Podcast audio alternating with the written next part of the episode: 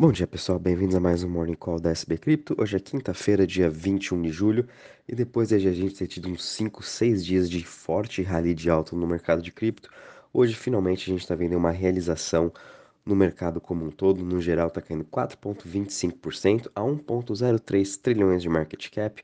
Depois do Bitcoin bater sua máxima uh, de 24.196 também, agora ele está trabalhando em queda de mais ou menos 4% a 22.809 dólares e sua dominância se mantém em alta, ainda tem 42,89%, porque quando a gente também compara né, essas, essa realização que a gente está vendo hoje, o Bitcoin está caindo bem menos em relação às outras altcoins. Né? A gente também está vendo o Ethereum caindo 6% também, depois de ter atingido sua máxima de 24 horas em 1.612, praticamente uma máxima, que não, é, uma, um valor né, que não era visto há uns 3 meses atrás.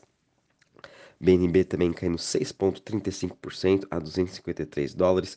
Ripple caindo 6,29% a 0,35, Cardano caindo 9,83% a 0,48, Solana caindo 11,43% a 40,60 dólares e Dogecoin caindo 3,90% a 0,06. Em relação às maiores altas das últimas 24 horas, entre as top 100 a gente só tem uma por enquanto, que a Monero XMR subindo em 1,83% a 150 dólares.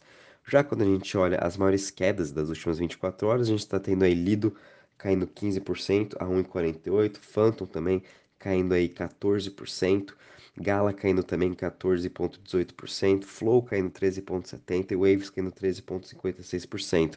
É, obviamente, quando a gente olha no retorno nos últimos 7 dias, né, todas as criptos aí em forte alta, principalmente aquelas relacionadas ao Ethereum, como Lido, Ethereum Classic, Matic, né? Todas elas aí subindo mais de 30%. Essa semana, como um todo, está sendo bem positivo para o mercado de cripto, não só essa semana, como esse mês como um todo, né? A gente viu uma ótima recuperação do mercado, já estava até na hora da gente ter visto esse suspiro, uh, ter tido essa boa recuperação em todo o ecossistema, lá em todos os setores de smart contracts, currencies, DeFi, DEX, Web3, todos eles aí tendo uma ótima recuperação e hoje ainda a gente ainda tem é, as notícias, o que trouxe para o mercado um pouco mais volátil para hoje, né? A gente ainda vai ter as notícias do Banco Central do Japão e do Banco Central uh, Europeu em relação aos juros de ambos os países, né? O Banco Central Europeu provavelmente vai subir aí em meio por cento. Vamos ver o que o Banco Central do Japão vai estar fazendo. Eles até agora não subiram os juros, provavelmente também não irão, mas isso ainda mesmo assim traz uma volatilidade maior no mercado. A gente continua também vendo o dólar em queda hoje, caindo em 0,15%, o que traz um alívio ainda um pouco para os mercados, né? Mas como também a gente já teve uma forte alta nesses últimos ah, oito uh, dias, nada mais justo que ver essa realização, então a gente também tem que ficar atento agora durante essas realizações para daí estar voltando aí e comprando de pouquinho em pouquinho algumas criptos, né? Não é depois que elas já subiram 20% durante essa semana, por exemplo, que você compra no meio dessa alta, né? A gente tem que esperar agora essa realização para estar tá comprando. Lembrando que a gente está ainda num momento de baixa no mercado, o cenário macro continua um pouco conturbado. Enfim, a gente tem que sempre aproveitando também essas quedas para ir aumentando aos poucos aí e fazendo o nosso DCA. Quando a gente olha em relação aos setores, hoje também todos os setores estão em queda. O, que tá, o setor que está menos caindo é o setor de privacy, caindo em 2,44%, seguido de currencies caindo 3,99% e centralized exchange caindo 4%. O setor que está mais caindo hoje é o setor de Web3, caindo em 10,26%. Quando a gente olha em relação ao Crypto Fear Index, como ele pegou o fechamento de ontem, a gente ainda acabou com 34 pontos. Uh, estamos ainda em Fear, né? Mas a gente viu aí depois de praticamente 90 dias em, em que a gente estava no mercado de Extreme Fear, né? Finalmente a gente deu é, essa acordada, conseguimos sair, tanto é que todas as criptos voltaram muito bem, porém a gente está batendo aqui umas resistências importantes graficamente em praticamente todas as criptos. Então, mais do que normal, a gente vê uma queda, mas eu ainda acho que a gente consegue aí uma, um retorno de mais uns 20 a 30% nas criptos nesse curto prazo. Obviamente nada sobe em uma linha reta, então é mais do que normal. A gente está tendo essa correção para depois subir mais uns 20, 30%. Talvez a gente consiga aí ver o Bitcoin batendo de volta aquela região dos 30 mil dólares, onde ele estava ali mais ou menos em maio, né? Antes de ter começado aí todas as crises uh, com Luna, Tracy Arrow, uh, Celsius, uh, antes de ter acontecido, né? quando a gente olha aqui a parte de DeFi, Total Value Locked, na parte de DeFi, né? Também a gente está tendo uma queda hoje de 2,29%. Estamos ainda aí acima dos 100 bilhões em Total Value Locked. todas as que as principais também, Aave, MakerDAO, Lido, Curve, né, as principais aí protocolos também estão em queda hoje. Depois também estão tendo um, um, um excelente semana e um excelente mês para todas as chains também. Uh, não teve também muitas mudanças. Ethereum, BSC, Tron, Avalanche e Solana continuam entre as top 5. Conforme comentei ontem, a gente ainda daqui a pouco já vai ver um flip entre Solana e Tron entre a, a posição deles. Né? Tron hoje possui 5,81 bi em market cap e Avalanche 5,7. Então a gente pode esperar sim esse avanço da Avalanche à medida que também as, as pessoas uh, estão retirando o seu dinheiro ou também não estão mais comprando o SDD, né? O motivo de Tron estarem entre os top 3 de DeFi de Total Value Locked é muito por conta da sua stablecoin USDD, que você consegue um yield aí de quase uns 20% ao ano, né? Então o pessoal preferiu voltar aí para ativos de risco como Avalanche, Solana, uh, Arbitrum, as Layer 2 estão indo muito bem também durante esse mês, então a gente viu esse apetite um pouco ao risco, o que fez aí que Tron perdesse um pouco aí a sua parte de TVL, né? A gente também teve ontem um anúncio bem interessante do Match, que finalmente eles anunciaram uma tecnologia nova para as, as criptos que são EVM, né? Ethereum Virtual Machines. Agora vão poder estar usando também a tecnologia ZK uh, dentro das EVMs, o que trouxe aí mais escalabilidade para o Ethereum. E também não é só o Matic que está trabalhando com esse ZK EVM, né? A gente tem também o ZK Sync e uma outra cripto uh, que estão aí trabalhando nesse, nessa implementação do ZK EVM, então o Matic já possui é, concorrentes nesse novo setor e também começou aí uma briga interna agora entre o, o Eamon, né, que é um dos CEOs da Ava Labs, juntamente com o Sandeep em relação a esse novo lançamento do Polygon, né? O Eamon, que é da Avalanche, sempre uh, é um pouco contra o Polygon, eles têm, acho que, uma, uma briga entre eles, então começaram uma discussão também no Twitter em relação a isso, e vamos ver o que vai acontecer, a gente nunca sabe quem que vai ser o vencedor, se vai ser Avalanche, se vai ser Solana, se vai ser Magic, se vai ser Ethereum, enfim... Perdão. Todas elas estão aí trabalhando para fazer o onboard de mais de um bilhão de pessoas. Todos eles estão querendo trazer mais escalabilidade, velocidade e segurança para o mercado de cripto. E obviamente todas elas são concorrentes uma da outra, então mais do que normal também tem um pouco dessas brigas, mas vamos ver o que vai acontecer, né? É, a gente viu o que aconteceu da última vez com o Dokua, que também arranjava briga com todos os outros protocolos. Enfim, é, eu ainda sou um pouco, fico com o pé atrás quando a gente vê aí um, um CEO também querendo meter o pau em outros projetos. Enfim, é, é uma, é uma discussão para outro tempo, né? Mas a gente teve essa notícia bem positiva do Magic, bem positiva para as Layer 2 e também para o Ethereum, né? O que está trazendo aí mais escalabilidade, segurança e, além do mais, trazendo o, a tecnologia do Ethereum para as outras EVMs. Então, acho que vai ser bem importante também para o futuro.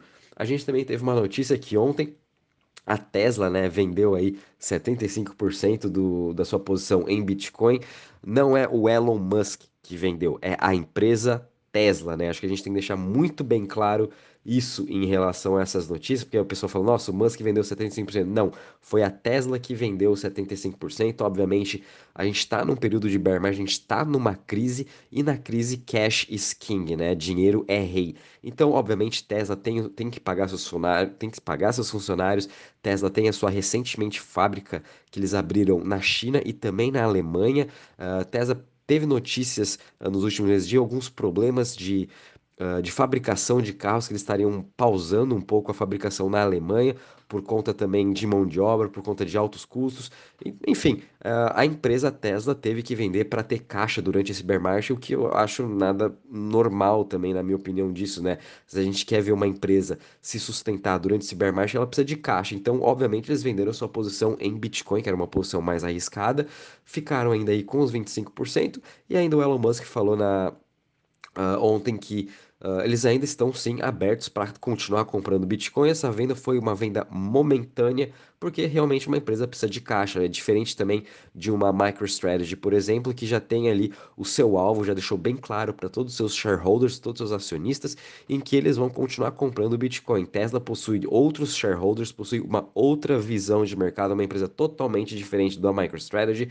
Eles é, foi uma das primeiras também a comprarem Bitcoin, porém eles realmente precisam de caixa, por isso que venderam. E o, e o melhor de tudo é que depois desse anúncio, né, uh, que a Tesla vendeu aí 980 milhões em, é, de dólares, né, em Bitcoin, a gente não viu o preço de Bitcoin despencar, né? Muito pelo contrário, era mais a gente já estava até esperando essa correção de, do Bitcoin de ter, depois de ter subido em mais de 20, 30, quase 30%. uh, durante esse mês mais do que normal também ter tido essa queda e ela só caiu aí 4%, sendo que da última vez aí quando a uh, Tesla comprou Bitcoin, quando a gente via essa notícia que um grande investidor tinha vendido, era mais do que normal o Bitcoin vir caindo em mais de 10%. Então também não tivemos muita reação no mercado em relação a isso. O mercado realmente nem tá aí para se Tesla comprou ou vendeu o Bitcoin, porque ele só caiu literalmente nem 3% durante uh, o anúncio do, do, dos resultados da Tesla. Então, tem essa notícia, obviamente, tenho certeza que a posição pessoa física do Elon Musk ele não falou nada da sua posição pessoa física, mas ainda acredito eu que ele esteja aí comprado também Bitcoin e Dogecoin, como ele sempre fala, né, da sua posição claramente.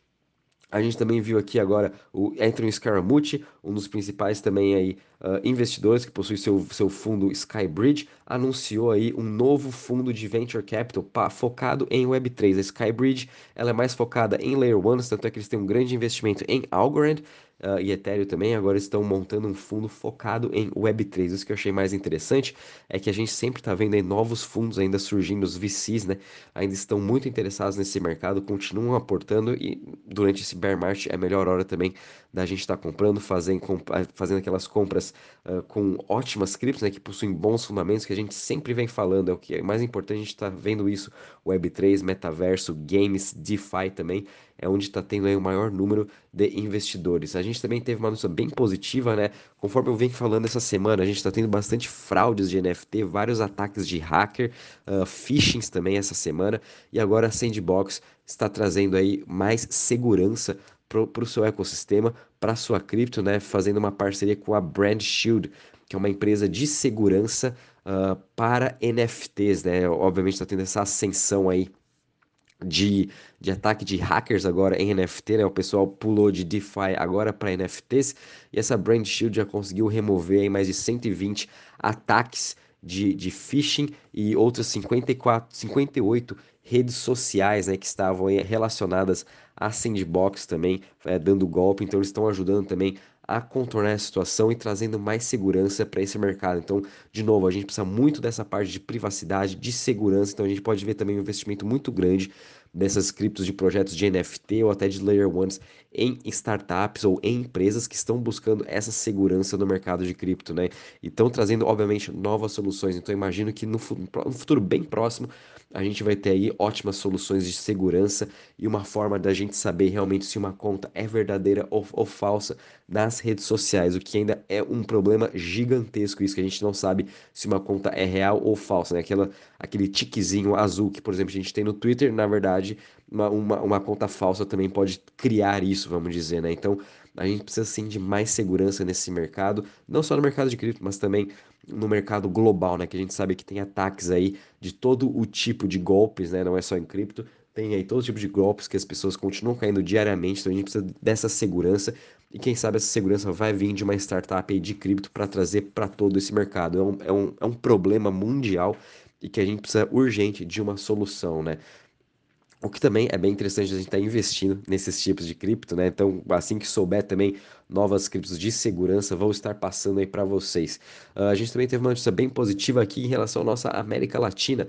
A Byte2Me, que é uma empresa espanhola, acabou de comprar uma, uma corretora do Peru, é, a Stargets, uh, chamado, né? E eles agora estão também querendo expandir para o Chile, Colômbia e Uruguai, o que é bem interessante, né? Como essa semana a gente teve notícias bem positivas aqui da América Latina em relação a investimentos ou evolução no nosso mercado de cripto, e agora a gente também vendo as empresas espanholas uh, entrando para o mercado aqui da América Latina, o que é muito importante para o nosso ecossistema no geral. E também a gente viu aqui uma brasileira, uma fintech, a Before, acabou também de, de lançar um marketplace de tokenização de ações. Né? A gente tem aí, eles estão oferecendo uh, na rede do Ethereum, que eles estão fazendo toda essa tokenização. E o que é mais interessante é tokenizar esse mercado de ações. Né? A gente a está vendo também a B3 trabalhando muito com essa parte de tokenização. Uh, e vamos ver que, como que isso vai acontecer no médio e longo prazo, né? A gente tem agora essa B4 também querendo fazer essas tokenizações, quem sabe vão ter novos rivais em relação a isso a, a, a B3, né? Vamos estar tá acompanhando, obviamente, na minha opinião, tudo vai virar um token em relação às ações, que vai ser mais fácil na hora das negociações, liquidações, muito mais segurança. Vamos ver também como vai ser essa evolução, né? De como as bolsas vão estar aí tokenizando os seus ativos. Bom, pessoal, em relação às notícias, é isso mesmo. Conforme falei, o mercado continua bem volátil. A gente tem aí importantes uh, reuniões de bancos centrais durante ao longo da manhã. Né? Então vamos estar tá acompanhando e aproveitar também essas pequenas correções para quem sabe aí e comprando um pouquinho aí das criptos. Qualquer novidade, vou avisando vocês. Um bom dia e bons trades a todos.